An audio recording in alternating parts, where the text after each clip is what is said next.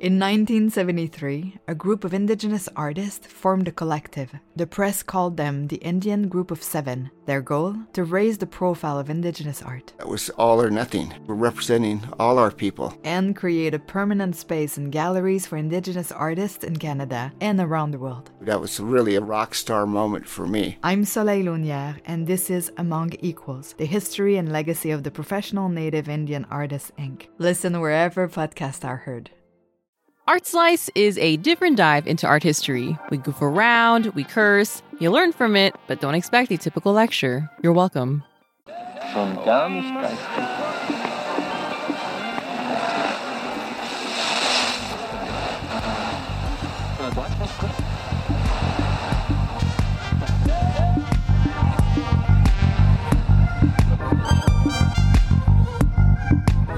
Welcome to Art Slice, a palatable serving of art history. I'm Stephanie Duenas. And I'm Russell Shoemaker. Stephanie, Yes. what are we talking about today? Today we'll be discussing a couple of works from Frida Kahlo and Diego Rivera's brief time in the Motor City, aka Detroit, Michigan. Stephanie, can I set the stage here real quick? Sure. I, I want to tell you about a leader of men, uh, a captain of industry. Oh. You're not going to push me back for just taking it right away? No, I want to see where this goes. Okay. Uh, so it's the roaring 1920s in Detroit, a city in the Midwest, which isn't really the Midwest. It's really, it's kind of like the early East. We'll call it the early East. okay. Uh, Detroit, uh, a a figurehead of industry, and thus the symbol of the American identity. His name, Stephanie? mm-hmm. Henry Ford, the founder of the Ford Motor Company. The Ford Motor Company changed America. Really? Like, it literally changed America. Okay, tell me. Before Ford, most citizens couldn't afford cars at all. What? They had like bicycles, maybe horses, maybe they ride their little dog around. Uh, Uh, but Ford was the first business tycoon to franchise stores. So he'd set up these Ford showrooms in cities across America. like before dealerships and stuff? Yeah. He was also the first to allow monthly payments. So that made it cheaper for your average citizen to own a car. It was actually cheaper than uh, buying a fleet of horses. Because you would have needed those back then. Yeah, If you would've didn't- needed You a didn't have a. Ford. Yeah. You would have needed a fleet of horses. Okay. And the ripple down effect of this was thousands of jobs everywhere to account for the new driving America. So, roads, oil refineries, shops to repair these cars, lots of jobs everywhere. But perhaps Ford's most innovative achievement was his improvements to the assembly line. What? Yeah. So he uh, sent one of his little Ford people I thought you out to yeah, a little Ford minion out to tour a slaughterhouse in Chicago. And you're thinking, a slaughterhouse isn't that disassembling something? No, I'm thinking Chicago. That's kind of far. It's not that far from Detroit. Actually, you should learn your uh, geology a little bit. Geology. Yeah, I'll learn my geology, Russell. Okay, geology. Okay. Uh, yeah. Anyway, so they discovered, hey, these slaughterhouse workers are so much faster because they are doing one repetitive motion throughout the day. Oh my God. over and, and over and, over and over and over. So why couldn't they do this for cars? And they so they did. They did. They sped up the time. Okay. it took to create a car by eight times. And the uh, Ford factory was able to produce up to 6,000 Fords a day. And they were also able to cut the cost of a car down by a third. So the uh, the factory is called the River Rouge plant, and to tour the River Rouge plant was to see a mile of machinery, conveyor belts, thundering mechanical sounds echoing off of like cathedral ceilings. Wow. It was a sight to behold. So in 1927, uh, Henry Ford was voted the greatest man in American history. Okay, who? Who was on the committee? To encourage loyalty and quality, Ford was good to his workers, right? So he raised the wages to $5 a day, which was double that of your typical factory. Okay. All right. And, you know, it had the, uh, you know, maybe the added bonus of uh, allowing his factory workers to uh, be able to purchase automobiles, maybe That's his automobiles. deal. So, you know, Their first money car. in. Yeah. Ever. But that $5 a day pay, it slowly made news across America, right? Oh. So people okay. from the American South, from other parts of America, the Great Migration was part of this. Oh, right. Uh, Europe, they all started to migrate to Detroit in hopes of getting a job at the Ford factory. So as you can imagine, there were just all these people like camped outside of the Ford factory, just wanting a job, just like this American dream, like Aw. doubling their salary if they had a salary at all at that point. Wow. And the people that were lucky enough to actually get a job at the Ford factory were very proud of their work. These workers had never seen so much money. That's a big deal. Ford was making a ton of money too. He Actually, he made so much money that he gave his son Edsel a million dollars worth of gold. That's What every kid wants. Seems normal. That present, you know, it would it probably would have taken a laborer, you know, full time work to you know, about maybe take them about seven hundred years to accumulate that amount of money. That's insane. That's insane. But you know, Edsel got to dive headfirst into a pile of gold, so it's all good. Uh, and then Ford's like, "Hell yeah, I'm good at business. Why can't I also start telling people what to do and what to think? Like, you know, you know, I can run a business, I can run a human mind, of course." So he creates this place called Fordlandia in the Amazon rainforest in Brazil. I'm sorry. Is this No, Jeff no, Bezos? no. So he controlled this community of poor Brazilian workers who frequently died of malaria, and you know he wouldn't allow them to drink or smoke or to have sex. But you know that's fine, right? They're Brazilian. we don't care. So he's like, this is going super well for my next big innovation. I'm I'm the inventor of the Ford. I'm going to publish a newspaper and make sure it's distributed to all my Ford shops around the country. And it, you know, it's a little bit anti-Semitic or very anti-Semitic. A little bit. Okay. He did happen to have a uh, huge fan across the pond. In Germany, perhaps? yeah. Oh, okay. A few missteps in a businessman's life. I have nothing to add. So then Mr. Ford, he's like, okay, I'm Mr. America. I pissed off a lot of people with these anti Semitic newspapers, uh, maybe killed a few Brazilians here and there. I'm the favorite author of this dude who's, you know, about to be one of the biggest mass murderers in uh, human history. That's fine. A few missteps. Maybe I should hire armed security guards. Uh, maybe keep some machine guns handy at my home. Like just Lindsey in case. Graham. Yeah, exactly. Informants. Lots and lots and lots of foremans. okay, what's a foreman? The, the guy who watches the workers at the factory, basically making sure they're A manager? efficient, A making supervisor? sure, yeah, exactly, making sure they're you know not taking breaks to pee, not taking breaks to drink water, not humming, not whistling, Not not, talking to other. Well, they have to breathe, Stephanie. And you know, I got to make more profits, more profits. I got to buy more gold piles for my sons. Uh, so I need to make these factory laborers make sure they don't leave their position. Right? If you need to use the restroom, I'm going to make sure a foreman accompanies you and checks the uh, toilet bowl and make sure that you are leaving something in that bowl and not just going in there to take a rest. Ah. And if we happen to speed up the pace of the factory to churn out more cars one day and a worker can't keep up, you know, that's unfortunate. We'll just replace them with someone younger. So as long as you meet all these requirements, workers, and you're cool with the occasional layoffs, and are, you're not afraid of a of a little physical vi- violence from the assembly line or the Ford informants, you are part of the Ford family. As long as I deem that appropriate, right? Because it's 1929. What the fuck could go wrong?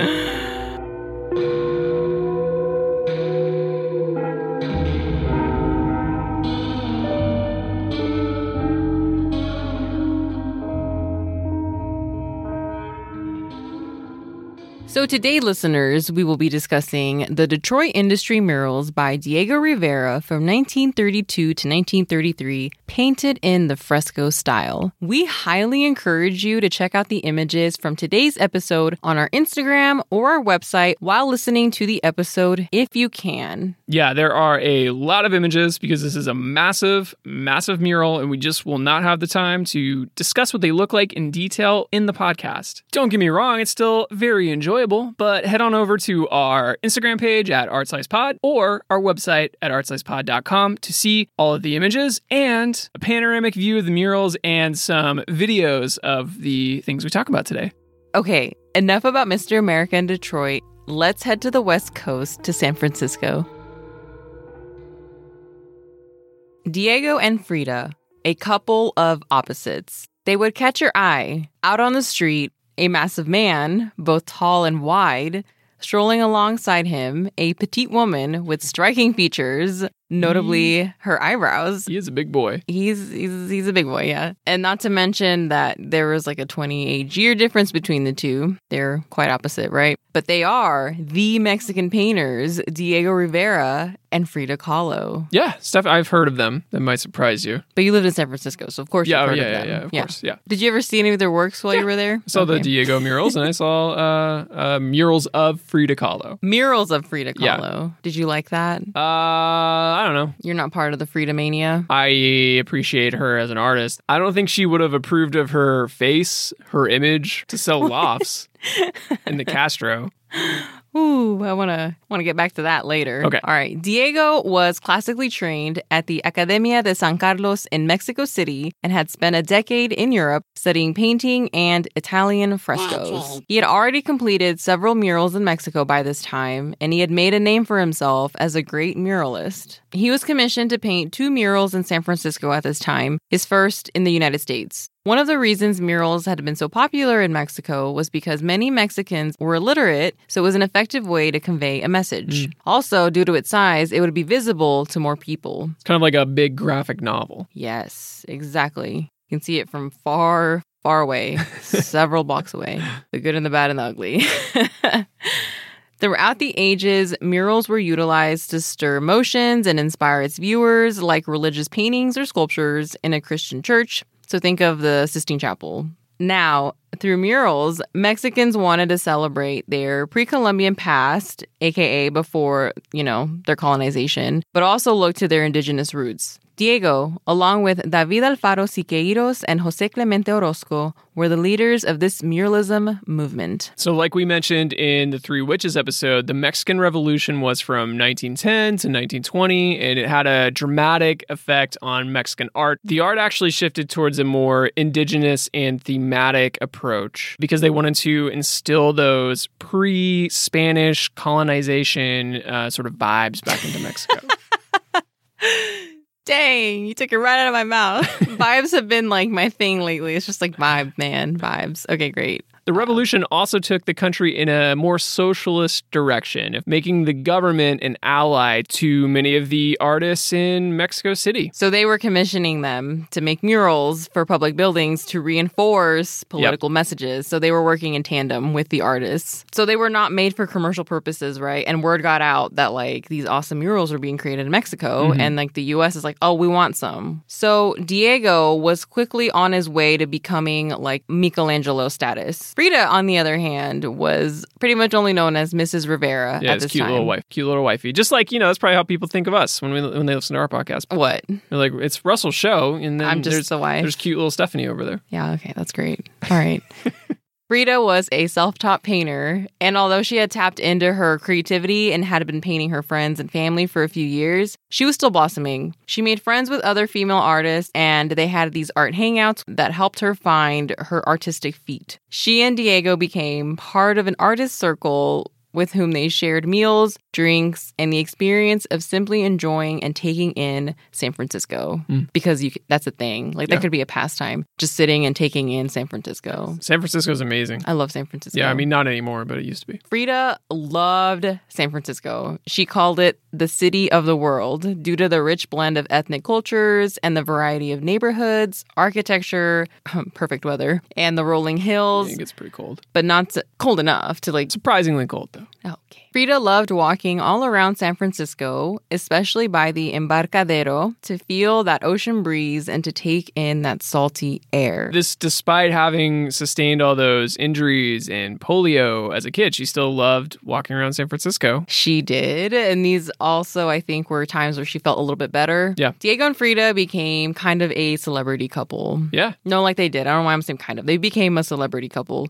Local painters wanted to learn Diego's fresco technique, and others were just as fascinated by Frida's eye catching dresses and rebozos. So, this couple of opposites would literally stop traffic. Mm, probably Ford cars hitting the brakes. Locals and wealthy socialites alike wanted to engage with them, but critics began to call them hypocrites for mingling with the bourgeoisie. The bourgeoisie. Yes. Mm. Diego's commission was also controversial because the Depression had just hit and local San Francisco artists were having trouble finding work themselves. So, just to show how popular Diego was becoming while he was in San Francisco, he was offered a one man show at the Museum of Modern Art, brand spanking new in New York City. New York City. New York City. He was only the second artist to ever have their own solo show there. Wow. Who was the first? Henri Matisse. Matisse? Yeah. Really? No shit. M Dog. Yep. Wow. BBPI. Bad Boys of Post Impressions and Painting? Yep. So they head to New York, and Frida actually is also showing a painting in San Francisco at this time called Frida and Diego Rivera. And it's a big deal because it's the first time one of her works is exhibited Ever. ever. All right, the demand for Diego is real.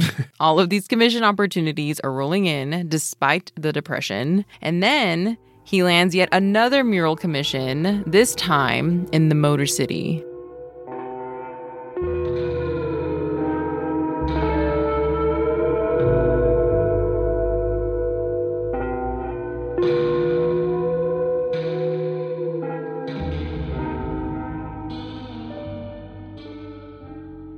So, the Depression in the 1930s that hit America took us completely by surprise.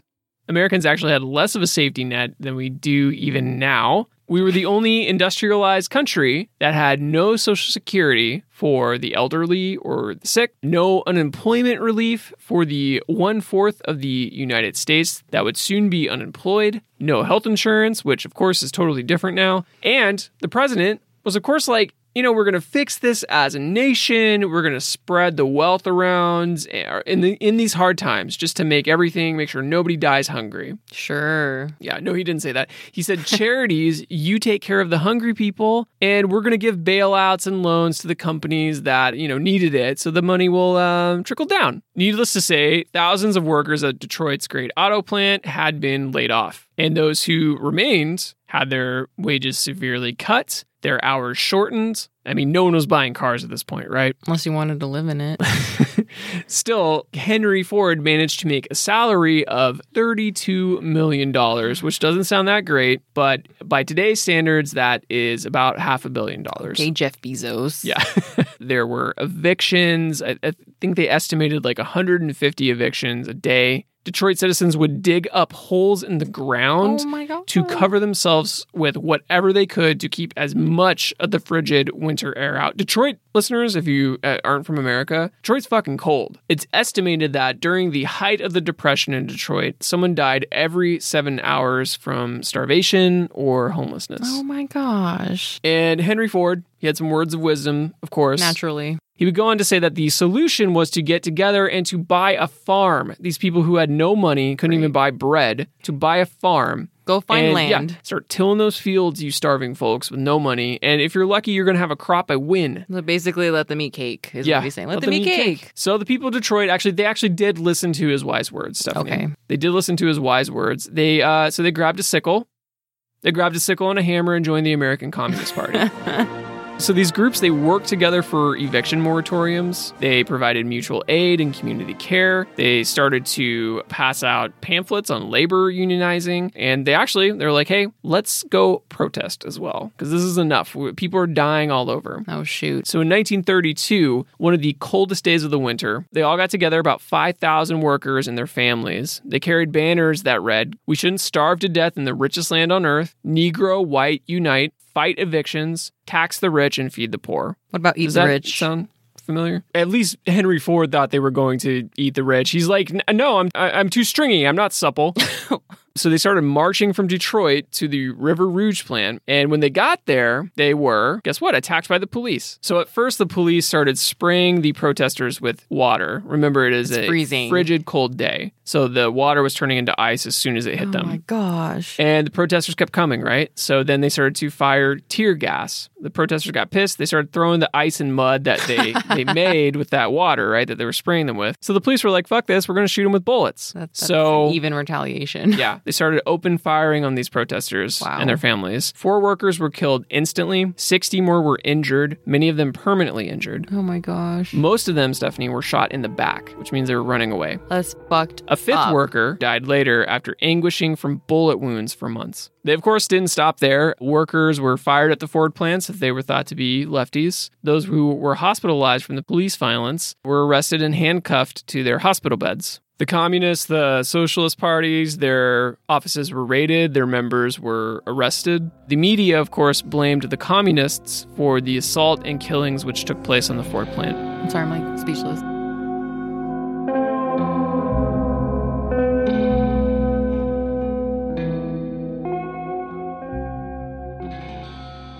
This is the Detroit that Frida and Diego were headed to. Yeah, so they probably didn't know much about the massacre that had just taken place, maybe heard bits and pieces of it, mm-hmm. but they couldn't have known what kind of shape Detroit was in until they finally got there. They were on a 14 hour train ride from New York City. They watched the New York State mountains turn into flat plains through their train windows. When they arrived in Detroit, they were greeted by the press, blinded by light flashes like celebrities. Photographers made them pose to recreate as if they had just gotten off the train. While all of the attention was on Diego, a journalist finally got around to asking Frida if she was also a painter. And she replied, quote, Yes, the greatest in the world. End quote. Edsel Ford, Son of Mr. America Ford. so him and the director of the new Detroit Institute of Arts, William Valentiner, commissioned Diego to paint murals in their garden court. The only stipulation being that they would have to be about Detroit. The murals would have to be about Okay. Detroit. So they didn't want him going in there and painting his uh his Mexican heritage or anything like that. Exactly. Um, so this was another controversial commission because A, it was still the Depression and Detroit was about to be broke AF. Yeah, broke. I mean, it's already pretty broke. Unemployment was up to 50%, more than double the national average. Jeez. They're about to sell off masterpieces that the Detroit Institute of Arts has. Oh, just for finances. Yeah. So how are they going to get the money? Because they're funded through the city. Oh, gotcha. Oh, well, how do they get the money for this? It's a great question. So the director was like, oh, we'll put out some money so we can get someone to come in and paint these murals, right? Mm-hmm. They're like, we want Diego, yeah. but I need someone else to, like, you know, I mean, no, no, no. Uh, I'm I'm glad these murals exist, but you would think they maybe you know make some sandwiches for these starving people. Use some of that money. How about some sandwich money? No, we're going to give you a pretty wall to look at, Okay, okay? all right. so then this is where Edsel Ford comes in. Mm. He's like, yeah, I'll pay you out of pocket. No problem. He's got that you pile of gold. He can just like grab some of Yeah. that gold. There you go. Exactly. He's like, I'm diving in it the other day. Just happened to I just happened to have some in my pocket. right. Here's some cha- here's some Yeah. chum change. So that's another reason too this was controversial is people thought that this would just be a giant advertisement for Ford Yeah. inside of an art museum. Well, they're hiring which the wrong guy. Diego was a Mexican artist, technically doing what an American artist could do. Yeah. And also He's taking our jobs. taking her jobs and then ugh, pouring salt in the wound. He was a communist. Clutch your pearls. I'm playing communist music right now. You don't know it, but I am. Okay, in your head. No, in the podcast. Oh, okay. Despite all these reasons, they wanted a piece of the Diego pie, Mm. right? So they were also in competition. Big boy, big with- pie.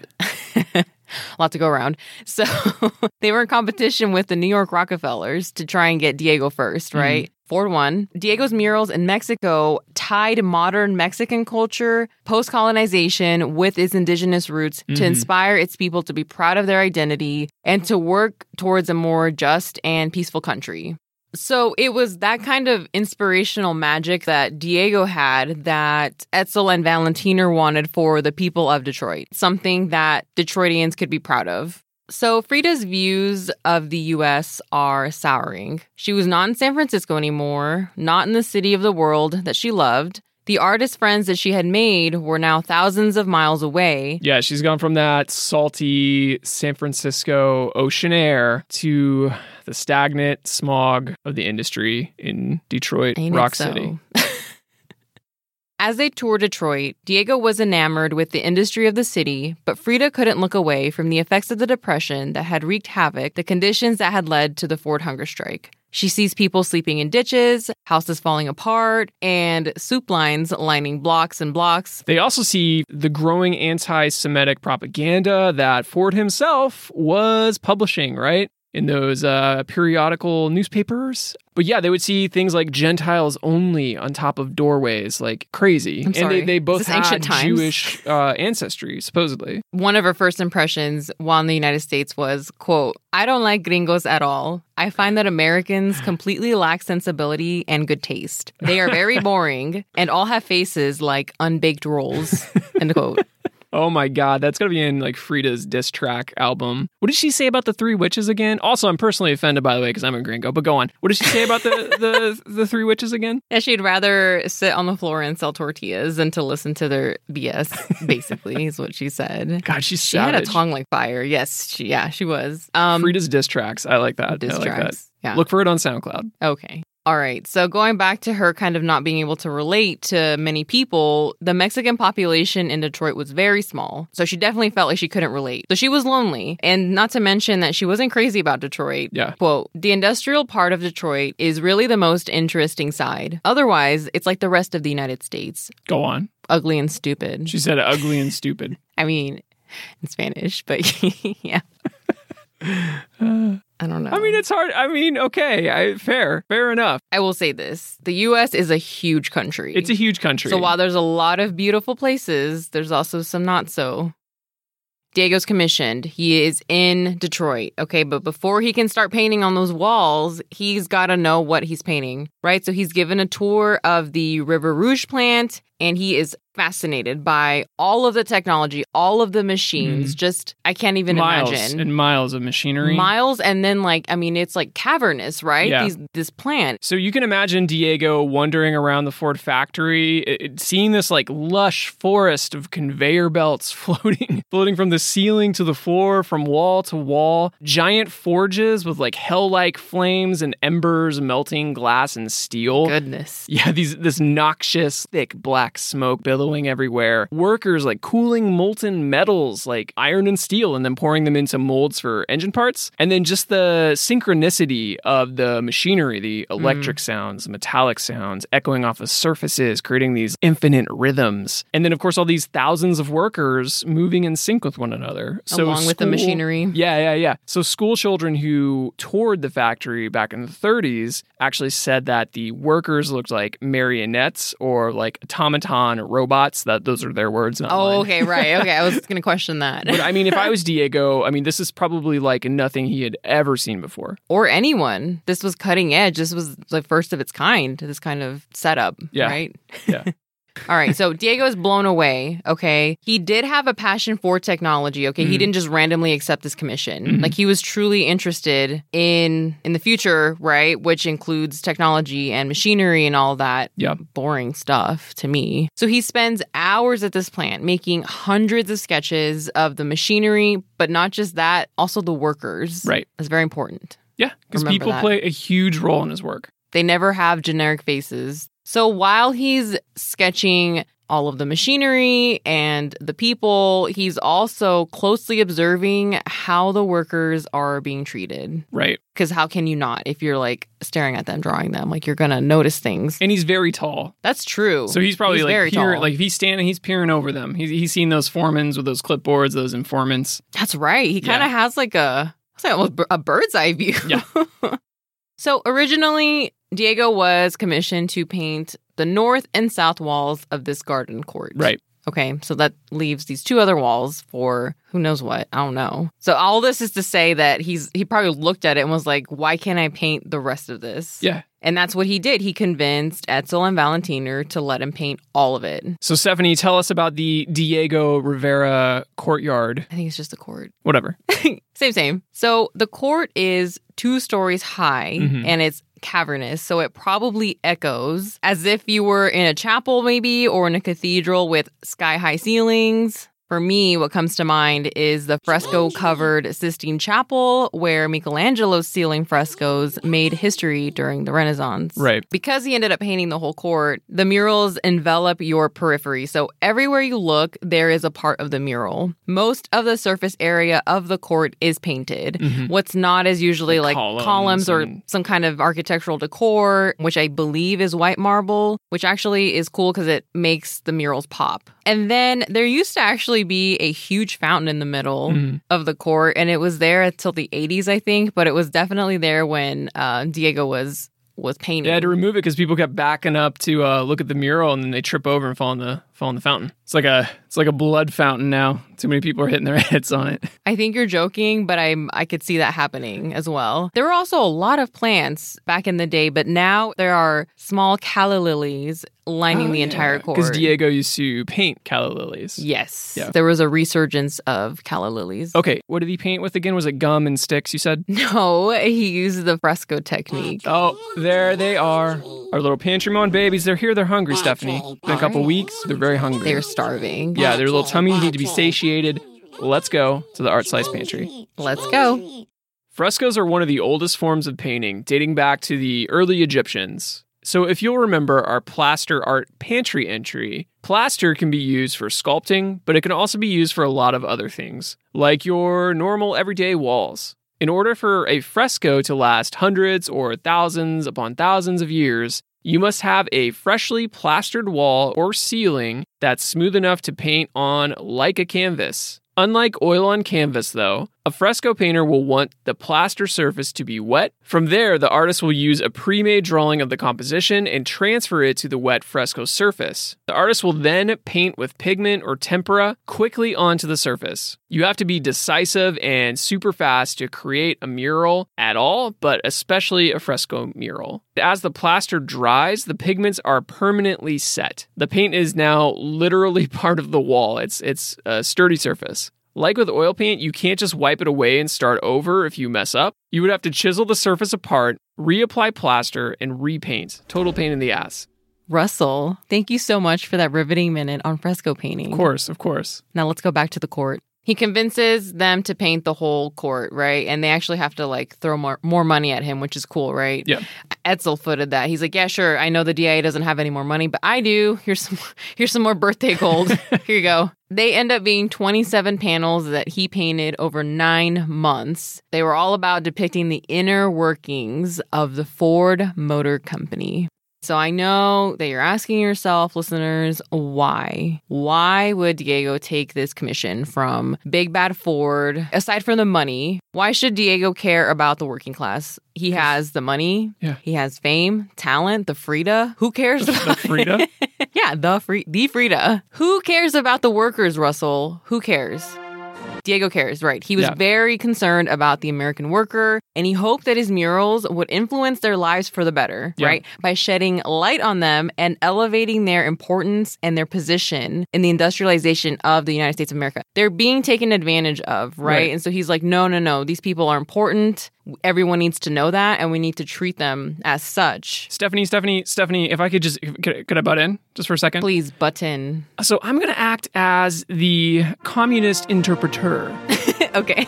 By no means am I an expert. I just think there are a lot of misconceptions of what communism is in the West. So we want to shed some light on what Diego was thinking. It's also important, listeners, because a lot of the research about this work is just lazy. Yeah. At least the research that we had readily available. And pe- that, by extension, the research that you have readily available. People either talk around Diego's communism or say that in spite of his beliefs or snidely make remarks like, oh, well, isn't it counterintuitive to work with capital giants? Yeah, fuck no. I mean, that drove me crazy to read about and listen to in those lectures. I mean, this is exactly how Marx envisioned it. Who's Marx? Karl Marx, he envisioned communism and socialism. Okay. Anyway, Marx was envious of capitalism's pursuit of innovation, the way that capitalists would use everything at their disposal, like scientists, engineers, creatives, laborers, resources, fucking continents, just to outdo their competitors. To go from man to horses to machinery, or in our case, like computers and AI, right? Right. all just to maximize profits. But Marx also saw this as the opportunity for humanity to evolve into this utopic uh, Star Trek like world where we're all equal. We're all wearing matching polos. Yeah, we're all wear, I mean, all wearing bandanas or little beanies or something, you know. Anyway, but the way we would get there was when capitalism's pursuit of technology would push workers out of work globally, and the workers that were left would eventually wise up, get indoctrinated by folks like Diego, and overthrow the system at either the ballot box or through a revolution. This was precisely Diego's jam. Edsel Ford was like, Here are the keys to the city. Please don't indoctrinate too many of my father's workers. Wink, winky face. Because I have a theory that Edsel Ford didn't like his father. Well, that's not even a theory. Man was evil. Okay. Yeah, yeah. I think he knew. I think he knew his father was uh, a little bit nuts. Lord Fordemort. Lord Fordemort. What, what are you trying to say? Lord Fordemort. Okay. Lord I don't Fordemort. get what I don't get it. Yes, you do. You've never Okay, heard of. Lord Ford. I can't even fucking say it. I'm sorry. Get me out of here. Okay, so here's a quote from Diego. Quote, an artist is above all a human being, profoundly human to the core. If the artist can't feel everything that humanity feels, if the artist isn't capable of loving until he forgets himself and sacrifices himself if necessary, if he won't put down his magic brush and head the fight against the oppressor, then he isn't a great artist. End quote.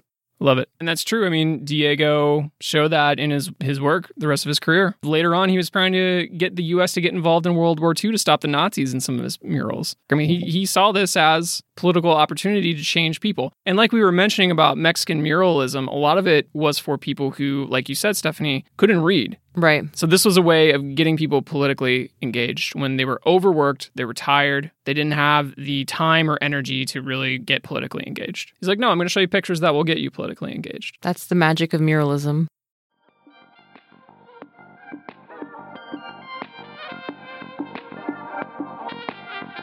All right, listeners. So, unfortunately, we do not have time to cover all of the murals. I mean, this is a massive mural. Colossal. Yeah. So, we are going to talk about a few themes that sum up the work really well.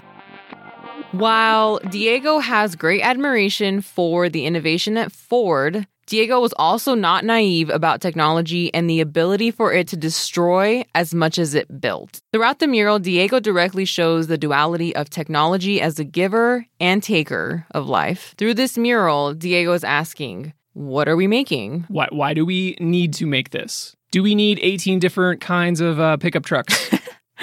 How are we making it? How does it affect our humanity? does it promote our experience as humans or does it limit and control our lives? Throughout the work, you feel this god-like power of this technology, this this technology all around you. You can imagine all of the sounds, the clanging, the banging of metal, and the roaring of that blasting furnace. Yes, listeners. So in this image, we are looking at. I guess this is the foundry. Is that what we call it? I think so. Okay.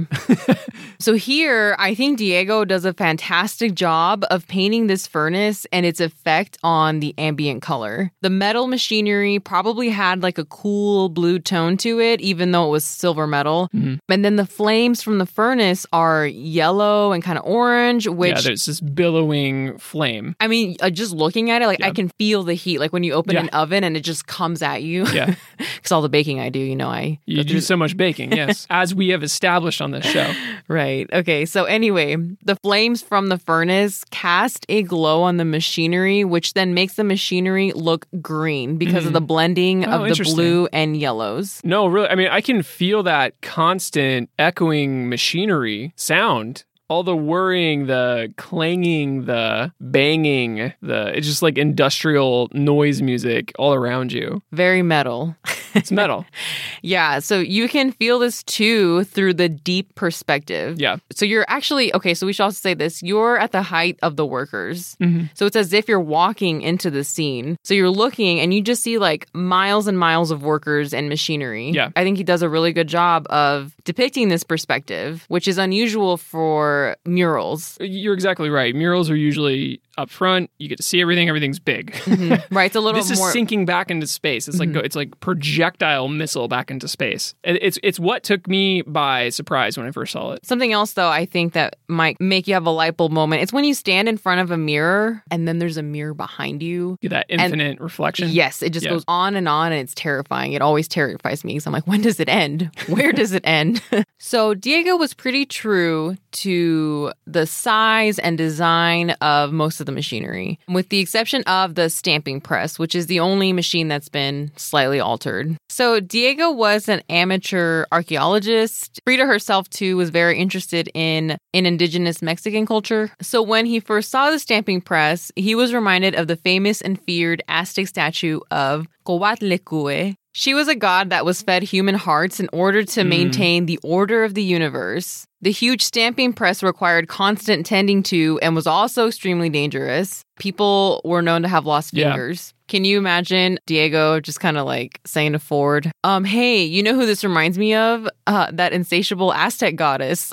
Yeah, they would have just looked at him like, "What are the Aztecs?" Coatlicue was both a creator and a destroyer of life. Similarly, the stamping press presides over the sacrifice of the workers through the repetitive and physically demanding factory jobs. Yeah, I can definitely see how Diego would think of a horrifying goddess. The stamping press is huge. Huge, listeners. It's huge. It's horrifying. Yeah, I mean, just think about like the space that it takes up and how noisy it must have been. Yeah.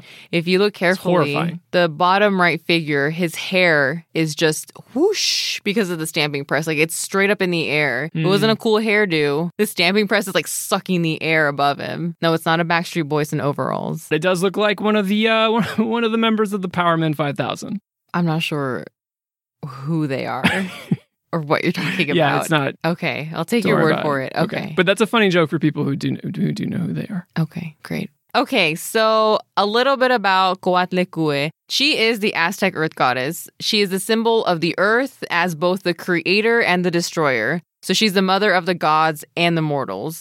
Her name, this is pretty cool. Her name basically means skirt of snakes. She has a little skirt Hmm. Okay. snakes. Yes. That's something I'd want to wear around my waist. Just saying. So this visual comes to us from this Aztec statue that was buried Hmm. when the Spanish first invaded in the 16th century. So they buried it so it wouldn't be destroyed, right? Because it meant a lot to them, you know, as a god of their religion. And then it was rediscovered in the 18th century only to be reburied because it was so frightening. It's pretty horrifying, It's horrifying and also um especially if you dug it up. That's even that's yeah, even like more horrifying. what's Who this? Buried this, and why did it need to be buried? Well, I have a feeling it was one of the colonizers because they were like, "Oh, first of all, this is scary shit." Second of all, they're like, "Oh no, oh no, we can't have the the locals converting back to their pagan." yeah, uh, yeah, we got to force them Jesus, JC. All of our efforts would have been for nothing if they Yeah. see the statue, which the statue is eight feet tall, by the way. Eight feet tall. There's a fucking gigantic, horrifying snake goddess living eight, like eight foot tall, like below where these people live. Yeah, You gotta move. You gotta like burn your house down and move. Get the hell out of there. That's horrifying.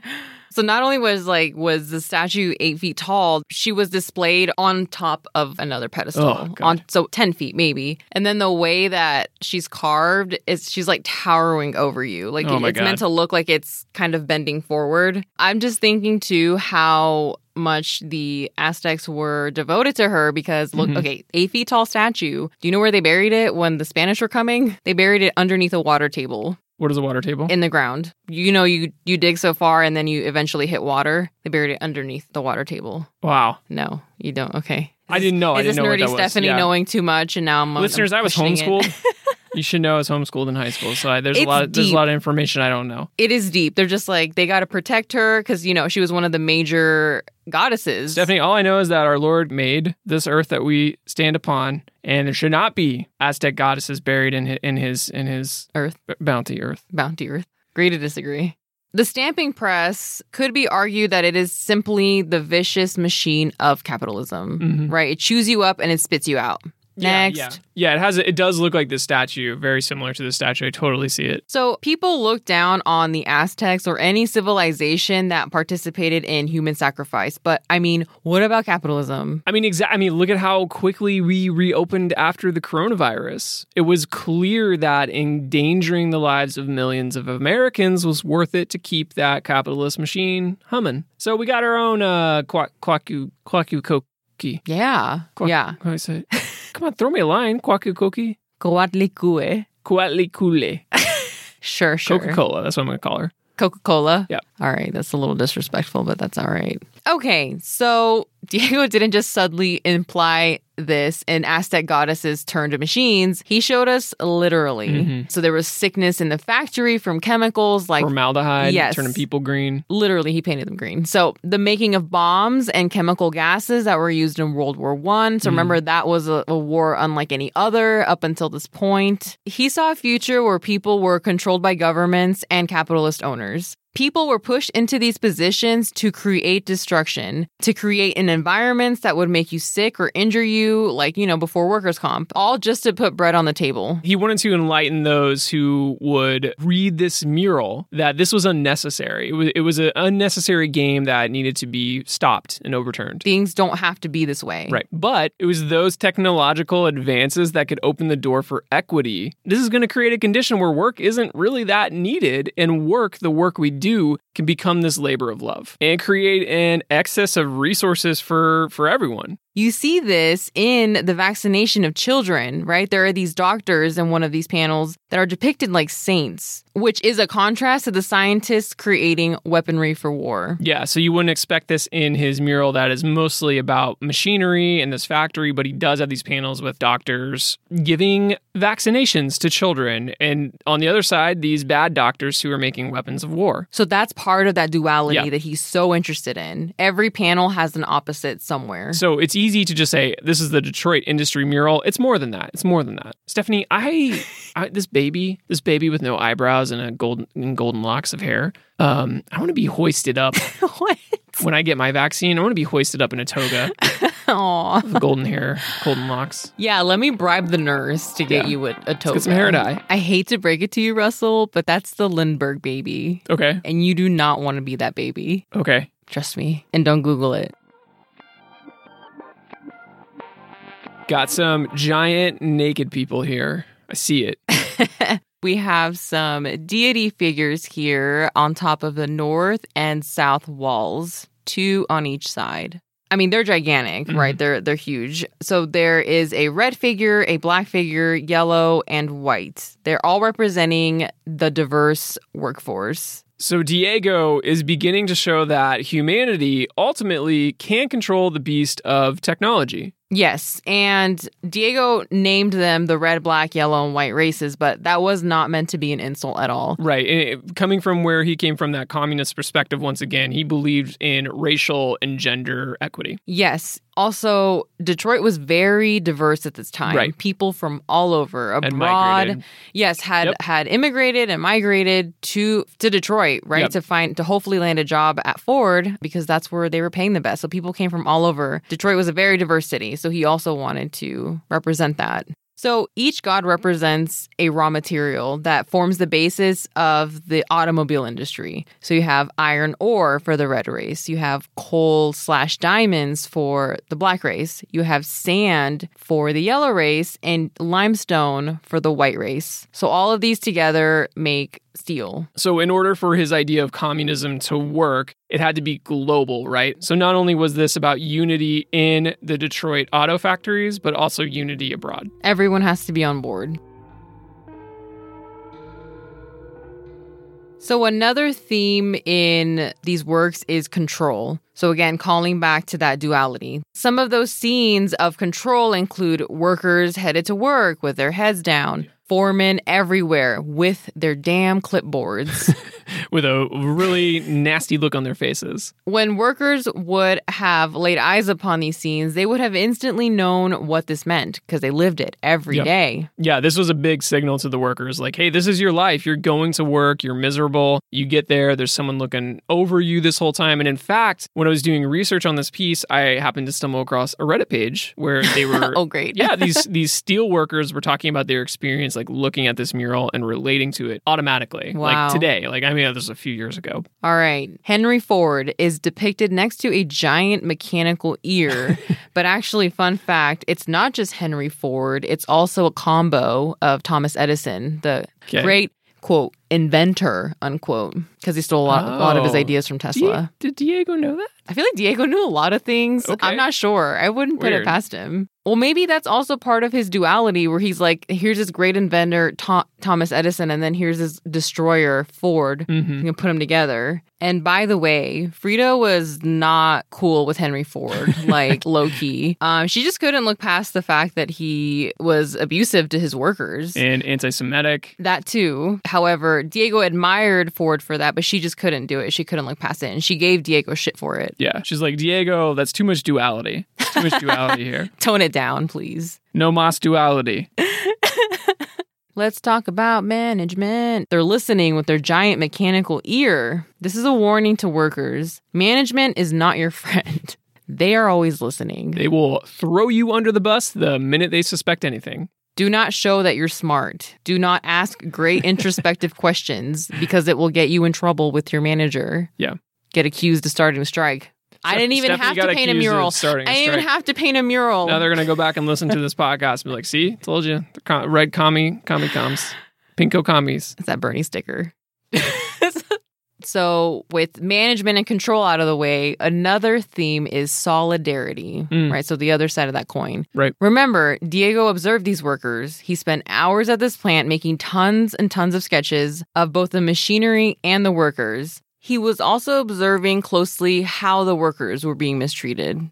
Besides for the machinery in these murals, the, the thing you'll notice the most are just how many workers there are. I think he's giving the answer by showing the workers just how many of them that there are in this factory. Well, the informants, the foremen, they're lost in a sea of Yeah, workers. yeah. D- Diego paints them in a sea of workers. I-, I think he's saying there's just so much potential here. There's potential to move past racial and class distinctions that this world has made up and connect with your humanity, just just your humanity. Well, just like the murals back in Mexico were telling the people that mm-hmm. they could still identify Oh, with their right.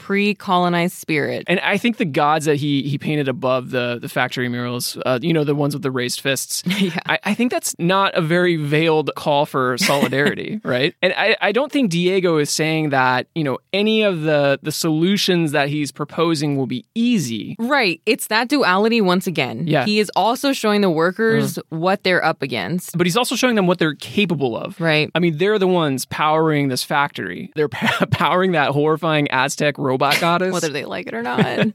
it's like a mirror. They're so mm. drawn into the work that they're doing, all of their repetitive motions, mm-hmm. that they don't have time to see the full picture. Yeah, exactly. That couldn't have said it any better. Diego is showing them the full picture. I mean, he's holding the mirror up to the factory. Look at it. There's this solitary figure in, in one panel who is a worker. He's got his, you know, work gear on and he's just standing there kind of tired. But Diego, very subtly, if not maybe not that I don't subtle, think it's that subtle. the worker is holding a hammer and he's got a red star in his glove. I love the look on this worker's face. He's kind of looking at his gloves and the Yeah, hammer, not making absolutely. eye contact. He's kind of like pensive, like, hey. It's hey, like, he, like he just realized it. Oh, exactly. Yeah. It's a, a light bulb moment. Yeah.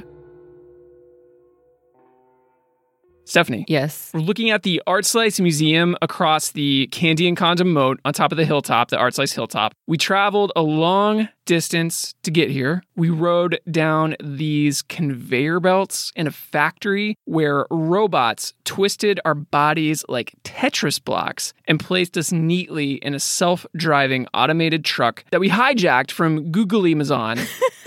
Inside that truck, we have safely secured the entire Diego Rivera Court as it stands today from the Mad Max dystopian future of 2023 Detroit. We did stop to get some, uh, you know, Michigan cherries because those are delicious, and no dystopian future can keep me away from Michigan cherries. And we have to decide: are we adding it to the Art Slice Museum? Or am I making you return it back to Yeah, that's, Detroit? gonna, that's gonna be difficult, but it's. I mean, it's a self-driving truck. Okay. Let's start here. What do you like about it? What I like is how Diego is able to tell a story that will resonate with people from all walks of life because it Mm. speaks to everybody. Yeah. And that is sort of the magic of muralism, of Mexican muralism. You just got to know how to tell that story. Telling that story. But and then like blow it up, right? It's not just like on a tiny canvas, it is like on the side of a building Right. or inside of a building. I mean, I don't think there's anything like crazy special about the way he's painting. Mm-hmm. Yes, he's mastered the fresco technique and he's combined that Renaissance technique with something modern, right? Right. With an, an- a modern narrative. Gotcha. Um, that still speaks to us today, actually, 88 years later. It's pretty nuts. Yeah, stylistically, there there's not a lot to his work, and I, I don't know if. That's not a diss at all. Yeah, not at all. I mean, it might be due to the fact that you have to work very quickly with frescoes. Could be a lot of reasons, right? You what you see is what you get with Diego. He's not going to seduce you with an interesting abstraction or enthrall you with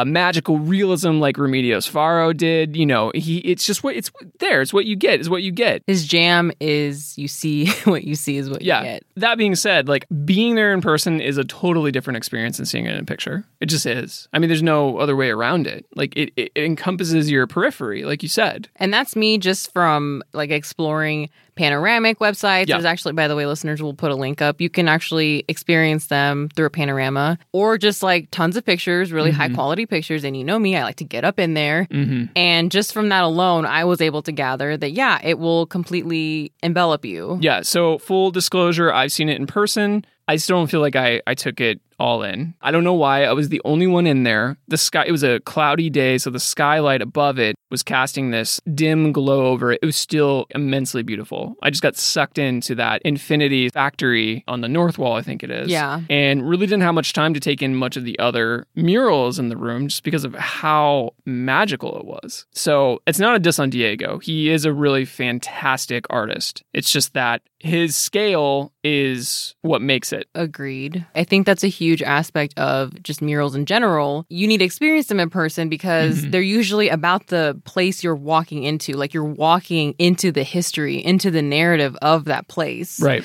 Which brings me to the fact that I'm torn about taking the Detroit industry murals away from Detroit.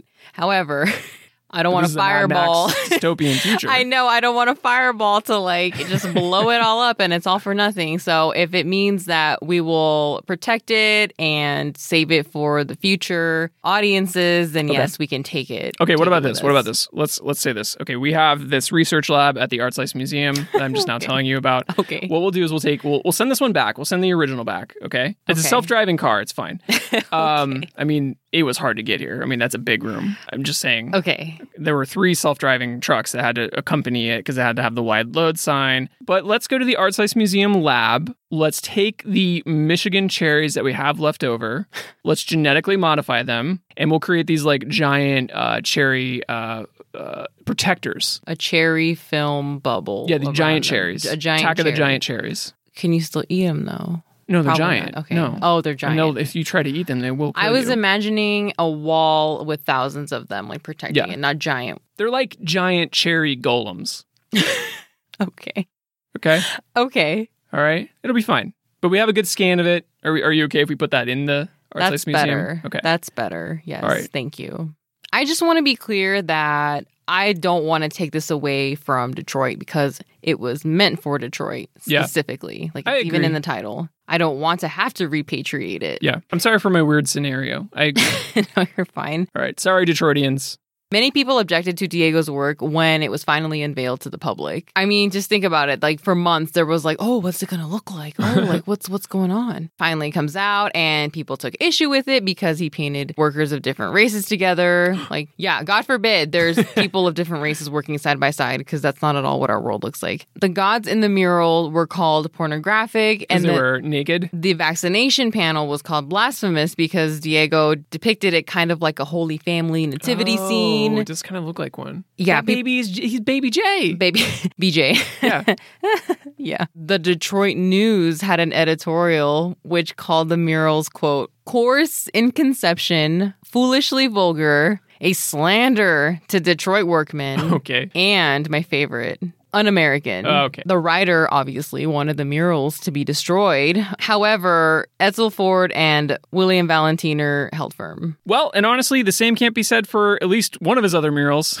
Yeah, very fortunate. Edsel never publicly responded to the drama. As the president of the Detroit Art Commission, he wanted to save the DIA. And remember that it was in such mm-hmm. a financial bind Yeah. that they were considering selling off masterpieces to cover their debts. He knew any controversy would generate crowds and crowds of visitors. On the opening weekend, thousands of people came to see the blasphemous murals.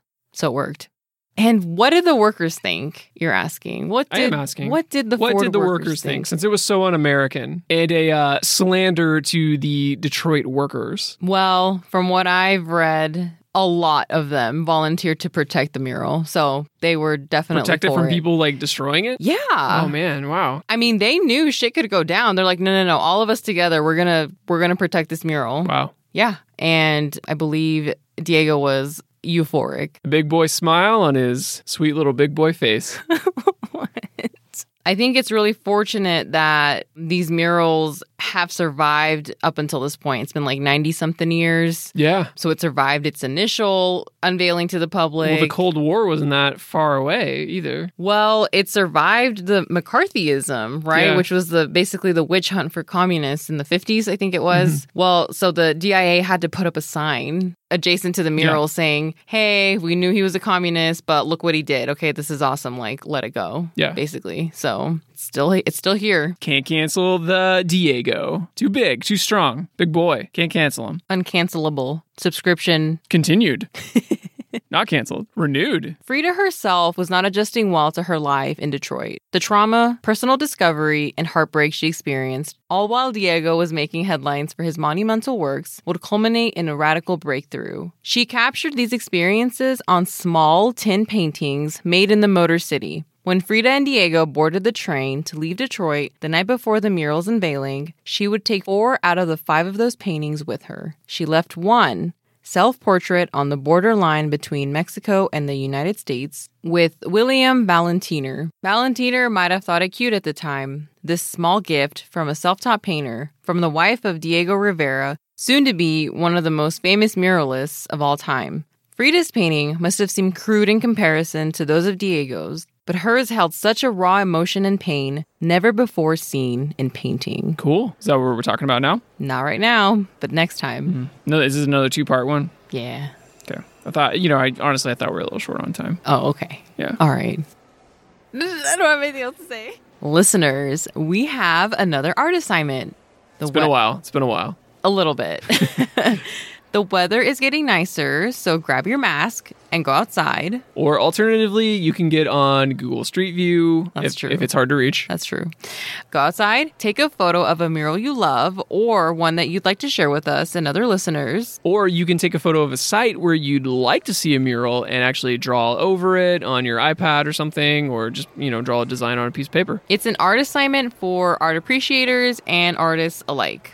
Also, if you're new to Art Slice, you can send in any of the previous art assignments, like the tarot card assignment, the music abstraction, the flag assignment. So, and we'll post them to our website and our Instagram page. You can send them all to artslicepod at gmail.com. Listeners, as always, we would also love to know what you thought of this work, Or any of the work we've discussed in previous episodes. what you did or didn't like about it, and if it would go in your museum. You can let us know by email, DM, or you can also send us a very short audio recording. I'm actually starting to collect those. I would like to feature them in an episode one day. And we have a very special announcement. We have more stickers. Oh my god. Okay, so we have holographic logo stickers, which I have locked away in a bank vault from Stephanie.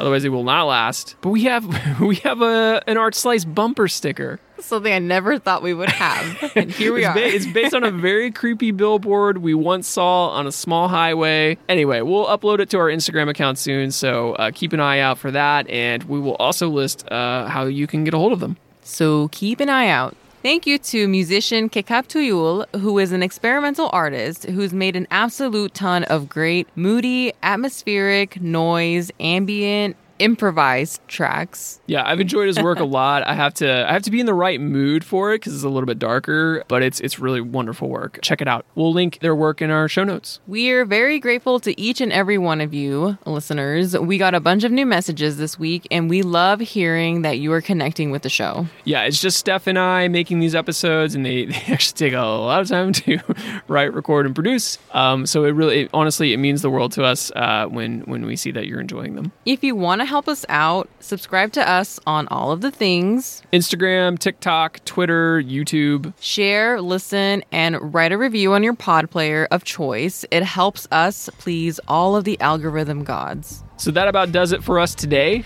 And no, No. your kid could not have painted that. Bye. Bye.